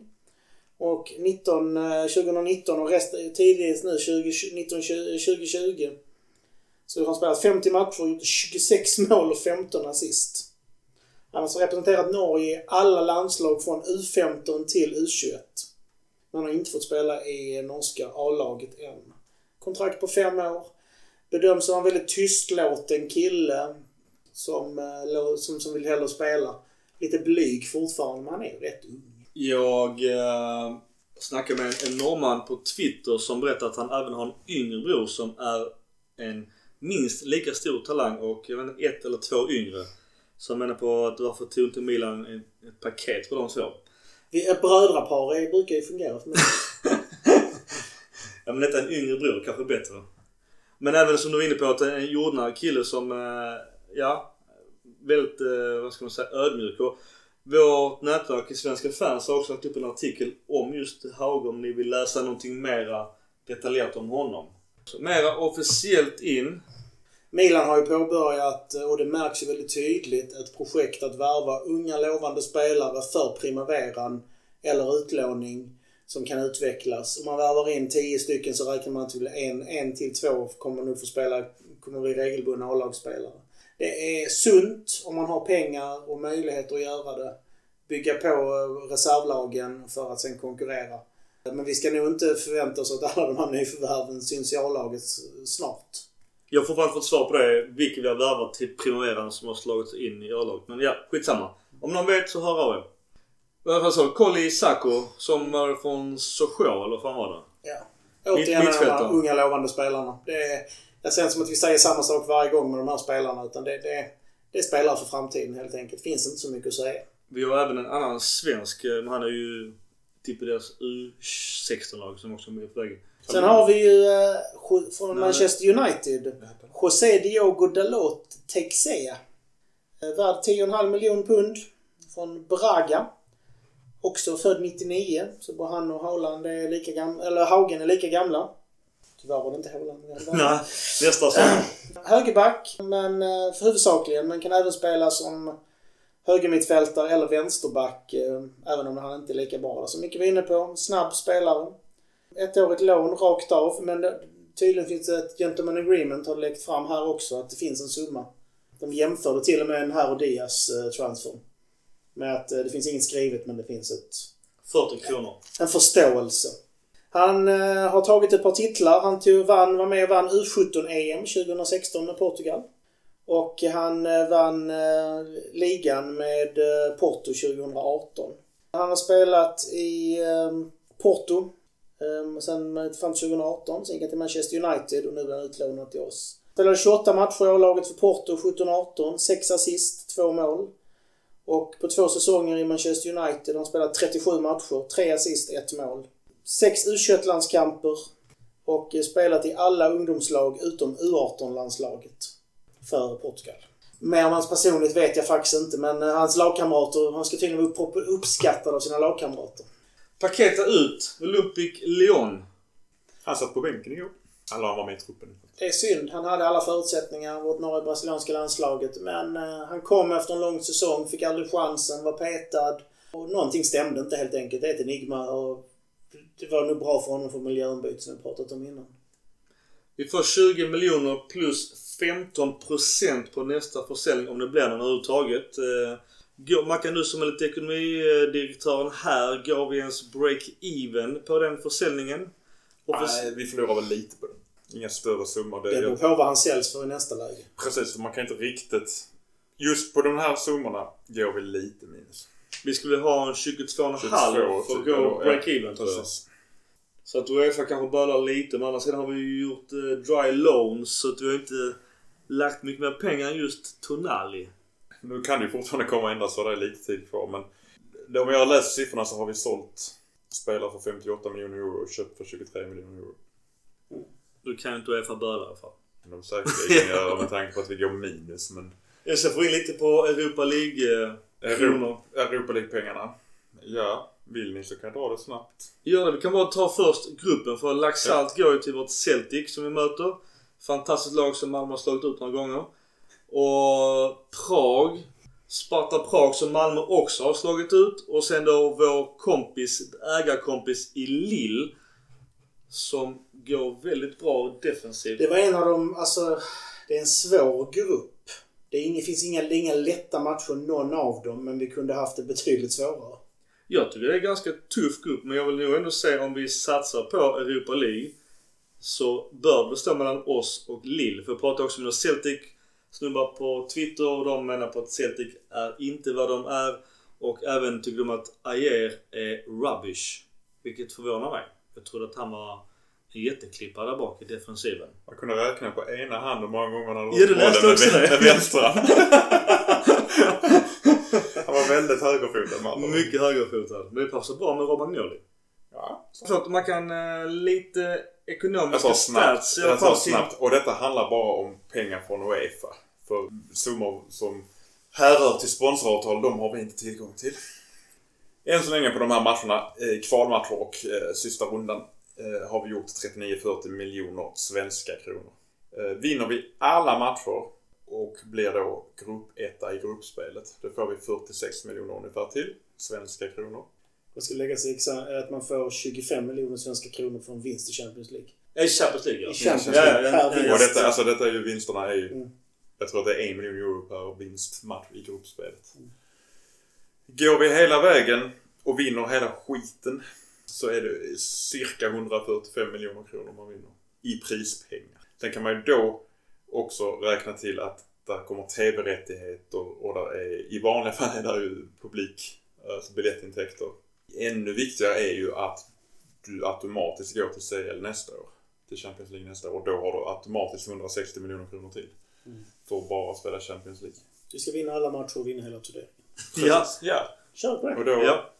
Skit i ligan. Satsa bara på detta. och när vi är inne på ekonomin så avslöjades det väl igår eller förrgår att vi har en ny sponsor som heter Kraj. Det är en livsmedelskedja. Ganska stor. Inga summor avslöjade. Däremot så kan man väl då, om man jämför med hur det var förr med år så har vi haft sponsorer som har haft eh, monopol höll jag på att säga, men att de har varit... Eh, vi har haft färre sponsorer med större kontrakt. Det, uppenbarligen har vi ändrat den strategin och har fler sponsorer för att få in mer pengar. För att vi får inte de stora kontrakten eftersom vi inte haft de sportsliga framgångarna. Ivan får jobba lite annorlunda. Ivan och dansken, vad han nu hette, han som hade varit... FCK. Ja. Det händer ju i alla fall grejer. Ja, jag tycker Milan känns spännande. Jag kan också säga det med Hauge för att eh, det kom ju också fram att Milan hade ju koll på Hauge sedan länge tillbaks. De hade gjort någon sån där, de var dammsög norra Europa. Och då kom det ju fram att de här svenskarna som har, de har köpt till, till Milan redan och Hauge och andra norrmän och danskar. Så att eh, det här med Hauge, åh vi såg han för första gången mot eh, oss hemma. De har haft koll på honom i ett halvår. Det var tydligen klart när de fick reda på att de, att de hade chans att mötas. Och då sa de att jag vill klart efter vi har mötts. Så att inte det ligger och pratas om och drar, och påverkar matchen. Och där måste jag säga just att Milan, som du säger, jobbar mycket mer brett och kanske i mindre skala för att vi kanske inte kan nå de här megadealarna där vi får tröjsponsorer för miljarder. Och kanske inte kan köpa nya Messi etc. Utan då får man arbeta på ett annat sätt för att ha en annan framgång. Jag tycker det är bra Milan. Att någonstans, vi är inte Grande Milan, Milan längre utan vi får jobba på ett annat sätt. Om det är flera mindre sponsorer, flera och mer, mer okända spelare. Ja men so be it. Men vi måste ju nå, ha i alla fall en väg framåt och det tycker jag är jävligt bra att Milan har ändå tagit sig an och släppt den här gamla tunga guldkostymen. Eller vi har ju i alla fall en strategi. Jag tycker det har vi ju inte haft. Innan hade vi strategin och det var att förlita oss på Berlusconis pengar. Mm. Och har- Bosman spelar. Och Bosman, ja. Ef- Efter vi inte hade Berlusconis pengar. Exakt. Något annat om ekonomin annars överlag. Det är ju tungt på läktarna stort sett så det är väl inte så mycket att säga om är, det. Nej, där är väl inte så mycket. eh, Men eh, vi kan väl ta upp ett annat samarbete som vi tog upp för några avsnitt sedan med Rock Nation. Inför eh, Milans matcher här inför starten av Serie A. Då är Alicia Keys med i bilen med sina unga som har Milan-tröjor. Vil- Vilka tror ni representerar Alicia Keys? Jo, Rock Nation. Så Såklart. det är ju ett givande och tagande där. Så att, eh, men det, det är roligt att det händer någonting. Lite också brand på amerikanska marknaden. Precis, och där är, har man tur så kan man komma in och tjäna lite pengar på andra sponsorer där också då. Annars ryktesväg, vi, vi, bara, vi bara tar snabbt här. Chiesa ryktades också till oss. Han är klar för eh, tjuvarna från Torino. Och eh, haft kontakter med Juventus Club Svezia. Jättebra kille där som har full koll. Han skriver så här att 2 miljoner för första säsongen på lån. 8 den andra säsongen och därefter 40 till 50 miljoner i köpoption. Som blir obligatoriskt om vissa mål nås. Är det en bra deal för dem? Det är ju ett sjukt bra ju. Det är en jättebra deal för dem och jag kan fortfarande tro att vi inte skulle kunna göra det där på grund av att vi snuvar dem på pengar för Rebic. Jag tror att det ligger någonting i det. Tror du det? Ägaren är förbannad. De fick väl pengar till slut ändå? Det har inte kommit fram någonting. Nej, vi blåste Fiorentina. Så vi kunde glömma det mittbacken och nu även Chiesa. Så att... Eh, För det här borde vi varit med. men hade vi råd? Alltså de Där har vi ju råd. De där lånen är ju grymt är bra. Ja. Vi har Vi betalar följt... 8 miljoner för Bakayoko för ett år. Just det, och Bakayoko är klar för Gattusos Napoli. Den såg inte jag komma med, med tanke Det på är det ett som eh, jag. dry loan. Enligt alla uppgifter jag har läst. Så att där finns ju möjlighet att hugga i så fall efter säsongen. Eller, ja. En annan som ryktas till Milan är ju Rudiger. Vi jagar ju mittbackar också. Och Lampard, han har ju sina favoriter och icke-favoriter. Bakayoko och Rudiger har inte spelat en sekund i Chelsea så att vi får väl se var Rudiger hamnar. Rydiger hade varit jättebra för oss. En rutinerad kille, etablerad i landslaget, men som inte riktigt har tempo för Premier League. Hade varit klockrent. Rakt in. Han var ju jättebra. Vad var han i Roma? Ja. Där gjorde han ju hur bra sig som helst. Får vi möjlighet att få in Rydiger så är det en supervärvning.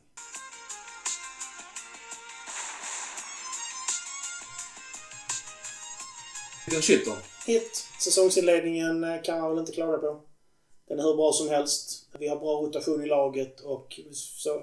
Uh, shitten är att eh, vi har fortfarande inte in mittback. Vi har ingen vänsterback bakom Hernandez. Och vi saknar fortfarande en uh, högerytter. Om inte Diaz är tänkt att användas där. Mackan, din hit and shit. Vi har inte Big Ledro. nej, nej, just det. Jag hade använt den. Det kan man använda varje, varje vecka. Jag tycker shiten är att vi inte riktigt har fyllt positionerna lite som Gustav sa. Jag hade otroligt gärna sett en bättre högerytter. Och lite reservpositioner. Vi behöver kanske inte en bättre vänsterback men vi behöver ju definitivt någon som kan vara backup. Jag ser också gärna en mittback. Det är väl shiten. Hitten, hitten är att vi vinner faktiskt förtjänt även, även i matcher som vi inte spelar bra. Alltså det är ju inte så att det är tur att vi vinner de här tre inledningsmatcherna utan vi var bättre trots att vi inte spelar bra. Och som vi sa, det kan vara bra moralboost. Har vi lite tur så kommer viktiga pjäser tillbaka till derbyt med Kanske inte Romagnoli är färdig för eh, 90 minuter där, det vet jag inte. Men Zlatan kan man ju behöva där. Ingen dubbelhit eller dubbelshit denna vecka. Som Nej, vi försöker låta bli de där dubbelshittarna. De är alltid välkomna. Själv då? Shitten är väl... eh, jag kan förstå mångas besvikelse att man ville se kanske ett stornamn. Man kan redan glömt bort att vi ändå gjorde prestigevärvning i Tonali. Och kanske hoppas på att man spänner bågen och just namn som Chiesa. Jag själv var inne på Bernardi som har varit halva priset. För i nuläget en minst lika bra spelare. Jag, jag hade gärna sett Bernardi i Milan. Absolut. På den högerkanten. Någonstans vet jag inte heller om shiten är att Milans ledning antingen inte har pengar att, att uh, köpa in spelare eller trixa med lånen. Eller hoppas på att ja men vi har ju faktiskt även Diaz där och Selemakers och Samo Castillejo på högeryttern. Att det kanske menar på att de, de kanske tror, tycker vi har faktiskt täckning. Sen om det är det eller inte, det kan man alltid diskutera. Någonstans är det lite orolig på gott och ont att man kan ha spelat högt spel att truppen är, är breddad och den är bättre än i fjolåret. Vi kör detta tills januari och sen så kanske kommer två nya januarvärvningar som vi har gjort tidigare. Som går rätt in i startelvan. Beroende på var vi ligger i tabellen, hur det ser ut i Euroleague eller hur det ser ut spelmässigt och eh, Det kan vara ett högt spel. Sen min hit är ju fortfarande eh, i transferfönstret att vi fick in Tonali. Den, det, det har vi lyft tidigare. Men den tål att lyftas och det är också någonting som på sikt, det är inte så att det, vi pratar football manager att man går in här nu och köper Aymar, att han ska gå in direkt i spelet och, och köra 10 i snitt. Men att det är en prestigevärvning och uh, någonstans också den här italienska. Som du sa inne på, inledningen är ju bra även om jag förväntar mig 9 poäng mot de här lagen. Men som sagt, vi har ändå tagit det. Det är skitviktigt att vi får den moralboosten direkt. Så vi inte, nu är det landslagsuppehåll. Men att vi i alla fall möter Inter med, med full pott och självförtroende. Både från Serie A och den jävla Rio Ave-matchen. Ja, precis. Och sen så är det ju, ja, Euroleague. Jag, jag äh, tycker ändå att det finns mycket positivt. Jag tycker defensiven ser bra ut som fan. Och jag vill ju som jag var inne på innan, att behålla Donnarumma som kapten. Jag tror tyvärr inte det kommer hända. Jag tror det finns för mycket stolthet och prestige i kaptensbilden i Italien. Att lämna ifrån sig den självmant och vara så pass storsint med på att fan, du är bra. Sen så kan jag hålla med om att rent taktiskt, du Donnarumma, förläng så är du vidbehållen kaptensbindeln. Hur resonerar Romagnoli kring det? Det är ju också en fråga om, precis som du säger där, vad, vem vill stanna i Milan mest? Mm. Behövs kaptensbindeln hos Romagnoli för att få honom att stanna? Medan Donnarumma stannar ändå. Ja. Det är ju ett avvägande där. Jag, jag är fortfarande inne på att det är svårare att hitta en bra mittback än en, en duglig ersättare till Donnarumma egentligen. Ja. Att vi måste förlänga med Donnarumma ändå för vi kan inte låta honom gå gratis. Det går inte. Nej. Nej. Nej, det är också mycket diskussion och, och rykte. Alltså siffrorna som ryktas är ju, kan man ju skitsamma. Att han ska tjäna bäst i laget. Ja men, ja då får han väl göra det. Han är ju ändå vår bästa spelare. Nu, nu spelar inte jag Fifa men han var väl eh, en av topp 10 spelarna sett till, eh, jag vet inte om det är skills eller ranking eller hur fan det funkar på Fifa. Och där är ju Donnarumma, jag vet inte, 7 eller 8 på den topplistan. Då pratar vi Mbappe och de grabbarna på, på den listan också. Det är ju nu där Donnarumma är. Absolut. Det är, no-brainer att förlänga med honom egentligen. Kanske därför vi inte har köpt något stort namn. För vi ska ha råd med hans lön. Det som också säger just kring vårt transferfönster. Att vi har ju faktiskt inte tappat några av våra tidigare startspelare. Som du säger, varken Donnarumma, Kessi, Benasser, Romagnoli. De fyra som är vår grund har vi inte tappat. Och inte Hernandez som det har Och varit. Hernandez, de, de fem är ju superheta på marknaden. Ja, det är ju de. Alltså, skulle Elliot vilja tjäna pengar så är det ju de fem spelarna vi hade kunnat tjäna ordentligt med pengar på. För vi köpte dem till bra priser. Det, och det är ju ändå en, ett tecken på att vi vill utvecklas som fotbollsklubb och inte bara tjäna pengar. en gemensam dubbelhit i detta. Att det är också en viss riktning på Milan. Nu, vi bytte inte allt vi skulle kunna gjort utan vi fortsatte på en väg. Vilket innebär att just de här fem spelarna plus då Zlatan. Kanske Rebic också med Zlatan. Att sju av elva betungande startspelare valde att vara kvar. Beroende på kanske det projektet som kommuniceras. Alltså vi kommer köra vidare. Här är rälsen. Vi kommer bygga vidare på den här rälsen. Det kanske blir från ett ånglok till en kanske X2000 och, och så vidare till magnettåg. Det är skönt att se att det finns en plan, eller hur? Att det inte bara är något lapptäcke. Där vi försöker sätta plåster på sår som har varit vidöppna i flera år. Utan vi har faktiskt en strategi. Man kan väl tänka så här att hade vi bytt tränare hade det förmodligen spenderats mer pengar. Det är klart, kommer du som ny tränare. Det är klart att jag vill ha massa pengar för att skapa mitt lag. Och som, som ägare, det är klart att du måste ge din tränare X antal miljoner för att köpa i alla fall en till tre spelare som passar ditt, ditt lagbygge. För att annars så varför skulle jag gå till en klubb där du som ex-tränare har byggt upp laget? Nej, jag håller med. Pioli kräver kanske inte riktigt så mycket. Så det, jag tycker, det, även om fönstret stänger nu, så finns det ju en hel del eh, kontraktslösa spelare som går och knyter till sig efteråt. Jag Du har varit inne på ja, det. Mandzukic har vi snackat om i vår chatt. Som visar Zlatan om inte nu Leo hanterar det. Och det tycker jag är ju... Alltså han har ju erfarenheten av ligan på hög nivå. Han, han hade inte behövt särskilt lång inspelningstid. Så det tycker jag, är, är inte lönen vansinnig så måste det ju vara en option. Men, men även om lönen är vansinnig. Alltså du, du får spela, du får ett år eller sex månader. För att jag menar som du säger, han är den som mest lik Zlatan. Och jag, alltså, jag älskar ju Mandzukic också för han är det där superkräket. Som är en supervinnare. Han är, han är verkligen lik Zlatan. På gott och ont. Så att, att han är available, det, jag tycker det är jättekonstigt att ingen hugger på honom. Ja, det är möjligtvis om lönekraven är för höga, jag vet. Bara säga här nu innan vi stänger butiken på transfer deadline day. Det vi kan säga annars till ligan det är att eh, vår gamla kompis Delofeu går från Watford till Udinese på lån. Callejon går från Napoli till Fiorentina. Där ersätter väl då just eh, Chiesa ja. Annars är det faktiskt inga jättespännande... Det hade ju vi kunnat göra. Kalation på Ja. över en lån. Det hade väl inte varit så dumt.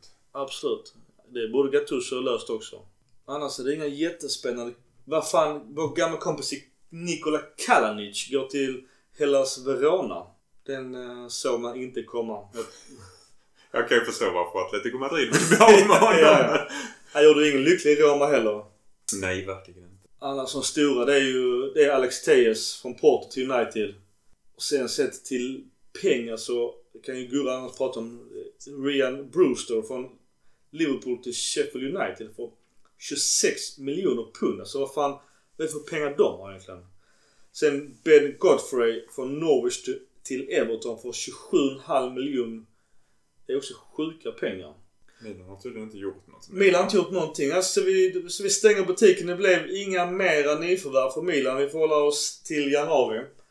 Så kan vi väl utvärdera nästa avsnitt vad vi tycker om eh, vårt transferfönster och Maldini och Massaras jobb. Så vi får, eh, vi kan se vad vi får in för åsikter från våra lyssnare helt enkelt. Här är ju folk på Milan-Twitter som är konstigt positiva.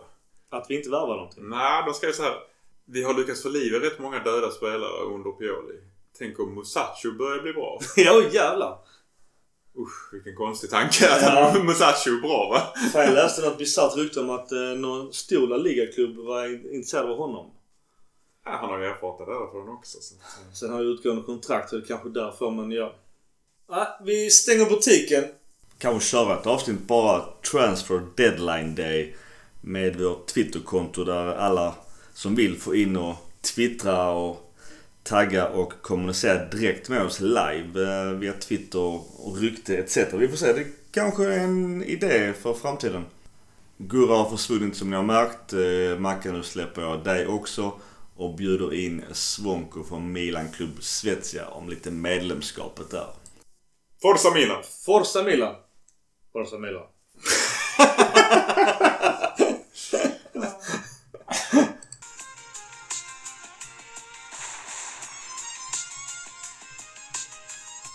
Okej, Svonko, min kompis från eh, Milan Club Svezia.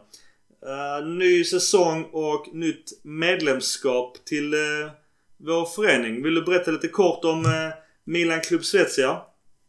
Ja, det vill jag gärna göra för att uh, det är ju säkert en del som frågar sig liksom till en början, är vi registrerad förening hos Skatteverket med organisationsnummer och allting? Så bara några personer som sitter ute på nätet och kör det, utan vi är ordentliga med styrelse och allting och vi sitter tio stycken i styrelsen.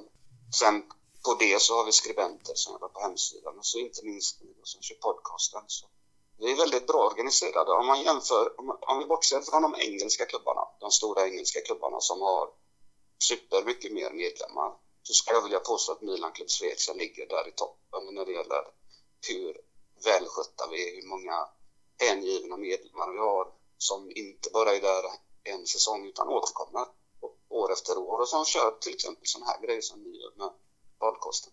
Det är mycket bra folk kring Milan i Sverige. Verkligen, verkligen. Och folk som har hängt kvar under många, många år också. Eh, Så jo, det funkar väldigt bra. Och vad är nytt för säsongen eller vad är tanken denna säsongen med medlemskapet? Förra säsongen var eh, egentligen en uppstart, att vi tog tag i det ordentligt.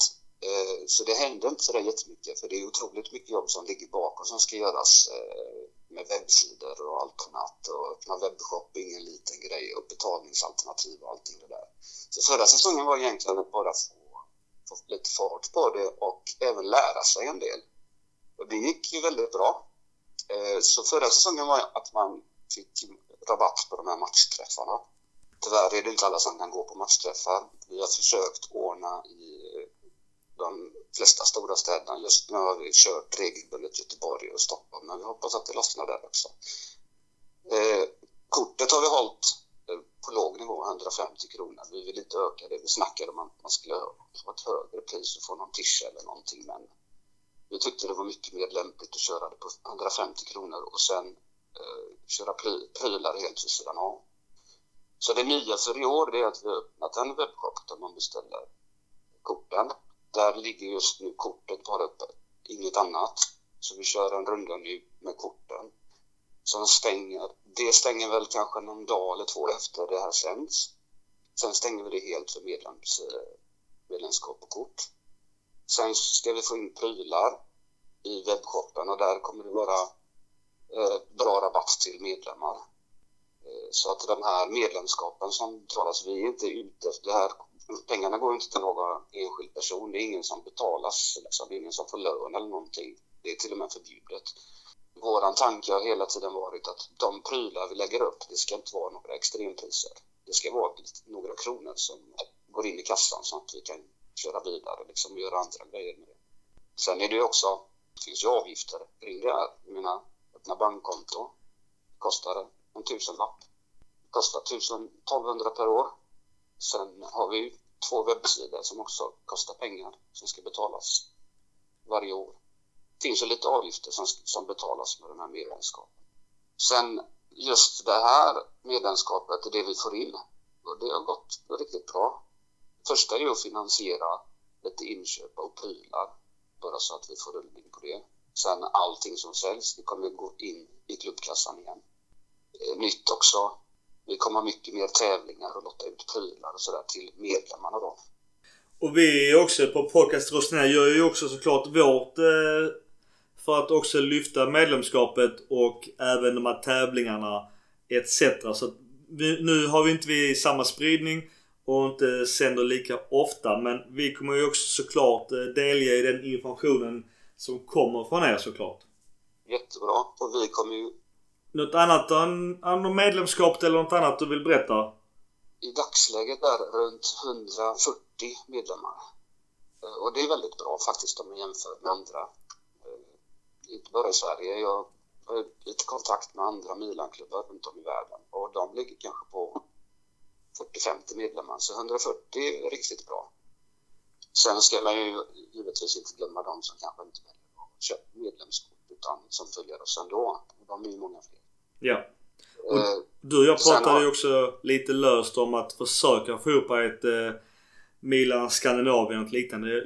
Det var ju faktiskt bra tankar. Jag startade ju en eh, Messengergrupp med ganska tongivande profiler i, ja vi, några av oss från Sverige, Danmark, Norge. Och eh, ja, jag tyckte fan att det var spännande men sen är det ju svårt också. De andra har, ja, det var en jävligt spännande tanke. Jag har inte helt släppt den än men jag förstår att det är jävligt svårt att ro i hamn. Jag tycker det är en kanonidé. Eh, nu hörde jag att de här, de här Milan Weekly Podcast killarna i Montreal, de kör ju en sån här intervjuad Milan-klubbar. De är väl uppe i 28 intervjuer eh, med olika klubbar runt om i världen. De har snackat med folk i Milan, Georgien och Milan, ja, överallt, Indien, överallt.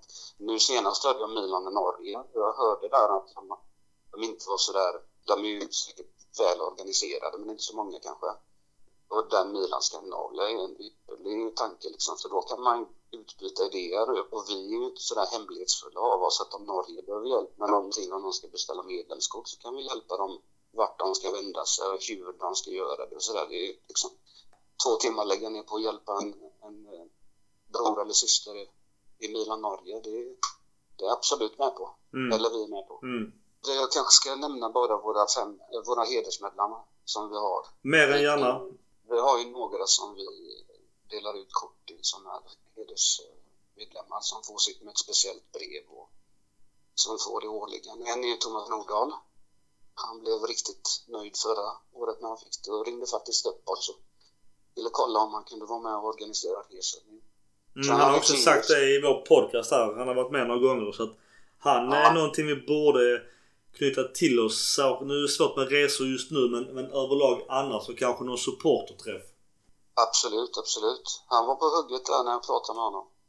Sen den andra är Gio. Hon sitter på kansliet nere i Milano. Hon har hjälpt oss väldigt mycket med information. Och hon är inblandad i den här eh, renässansen vad gäller kontakter med, eh, med Hans utanför Italien. För vi låg på henne för något drygt år sedan så var vi några som var, var på henne Vi, Milan, Montreal, Milan, Australien och några till att kan inte skärpa till er. Vi är väldigt många utanför Italien men det händer liksom ingenting. Och nu tycker jag man märker det på sociala medier, på Twitter och sen vet jag att de har fått in någon engelsman. Jag kommer inte ihåg var han jobbade, om det var BMW eller vad det var någonstans. Eh, någon sån här kommunikatör. Man märker att det funkar lite bättre, att de är lite vassare. Mm. Och sen Filip Göthal som kör akademin eh, här i Sverige, Milan-akademin. Sen har vi Assir Havrami, han var ju president tidigare, nu har Sara Klingan tagit över, hon sköter det ypperligt. Men han har gjort det här, det är ju han som har fått igång det här Milan Club Sverige. Han har ju lagt ner ett jobb eh, ensam i början där och byggde det som in i helvete. Så han förtjänar att, även om han har tagit en liten paus nu. Och den sista är då, men inte minst, Adam Alsing där mm. hans söner årligen kommer få hans kort. Vi har varit i kontakt med dem och de var oerhört tacksamma över detta. Så, så han ska alltid vara med och minnas på något sätt. Absolut. Just Adam och jag hade ju också kontakt tyvärr innan allt bröt ut och han var också jättepositiv och till podcast Roseneri och även att han skulle, vi hade ju bokat upp och träffas. Eh, men ja, Tyvärr, men jag, jag tycker det är väldigt fina namn och starka Milan-namn. Ja. Nej, sen för, innan jag glömmer det så är det, det är Goran Mladenovic som är medlemsansvarig hos oss. Nu var det jag som tog samtalet här för dig. För det, här, det går lite ihop. Jag, har hand om, jag är kassör och har hand om webbshop och grejerna går in lite i varandra. Men annars är det Goran Mladenovic som är medlemsansvarig som kommer köra när det är kampanjer för medlemmar och sådär. Vi har utlottningar och sådana saker.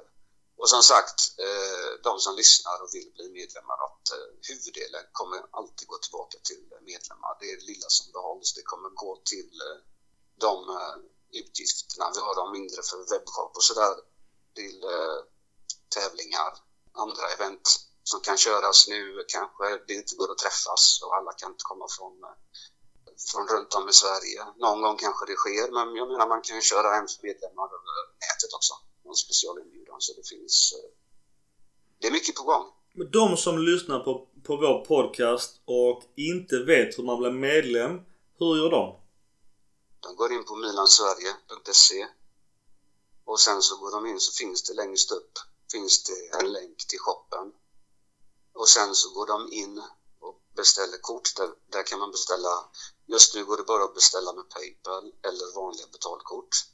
Och så fyller man i sitt förnamn, efternamn. Vill man beställa fler så går man tillbaka så behöver man inte krångla med kassa fram och tillbaka utan det kan man göra direkt. Det finns någon herre som beställde ett kort och så plus tre till sina söner, vilket var imponerande. Så det är väldigt enkelt. Är... Är, är korten lika snygga som förra år, eller säsongen eller är det en ny tappning på korten, utseendet? Just designen är bara något annorlunda. Det är bara så att man ska kunna skilja med ögat snabbt förra årets med det här årets. Vi valde att inte ändra själva designen så mycket, men annars själva kvaliteten på korten. Det är, det är som ett kreditkort med, med magnetremsa på baksidan om man någon gång skulle lyckas få hur många kassa, kassaapparater på restauranger som idag har sådana här VIP-kort där, man kan, där de kan dra kortet. Så vi tog med det i magnetremsan också. Men annars är det, det är som ett kreditkort i kvalitet och tryck. Jag måste säga just symbolen. Eh, så att du och jag också hade diskussion om på Messenger vad vi skulle ha. Vi hade, du hade gjort... Eh, vi hade lite diskussioner kring layouten och vilken form eller figur vi skulle ha. Jag tycker att eh, det blev jävligt snyggt måste jag säga. Jag är jävligt imponerad över vad vi diskuterade fram och vad du sen gjorde rent grafiskt. Det är sjukt imponerande. Men lejon tycker jag att eh, det lämpar sig. Det är som en hyllning till Fossala Diani som tyvärr inte eh, finns längre. Och till Zlatan. Mm. Lejonet Zlatan. Men gott Svonko, inget annat du vill förmedla? Nej, det förväntar jag. Det kommer komma väldigt mycket. I början så kommer vi bara köra kanske någon enstaka sån här one size fits all-pryl i webbshoppen. Någon halsduk, någon mugg kanske, någon keps, någonting sånt. Bara för att få liksom att vi inte tar oss vatten över huvudet. Sen kanske några veckor, två, tre veckor efter det, då kommer det allt möjligt med t-shirt och jackor och ja, det kommer komma mycket i denna säsong. Kul. Det låter skitbra. Men du, vi säger Forza Milan. Sempre Milan.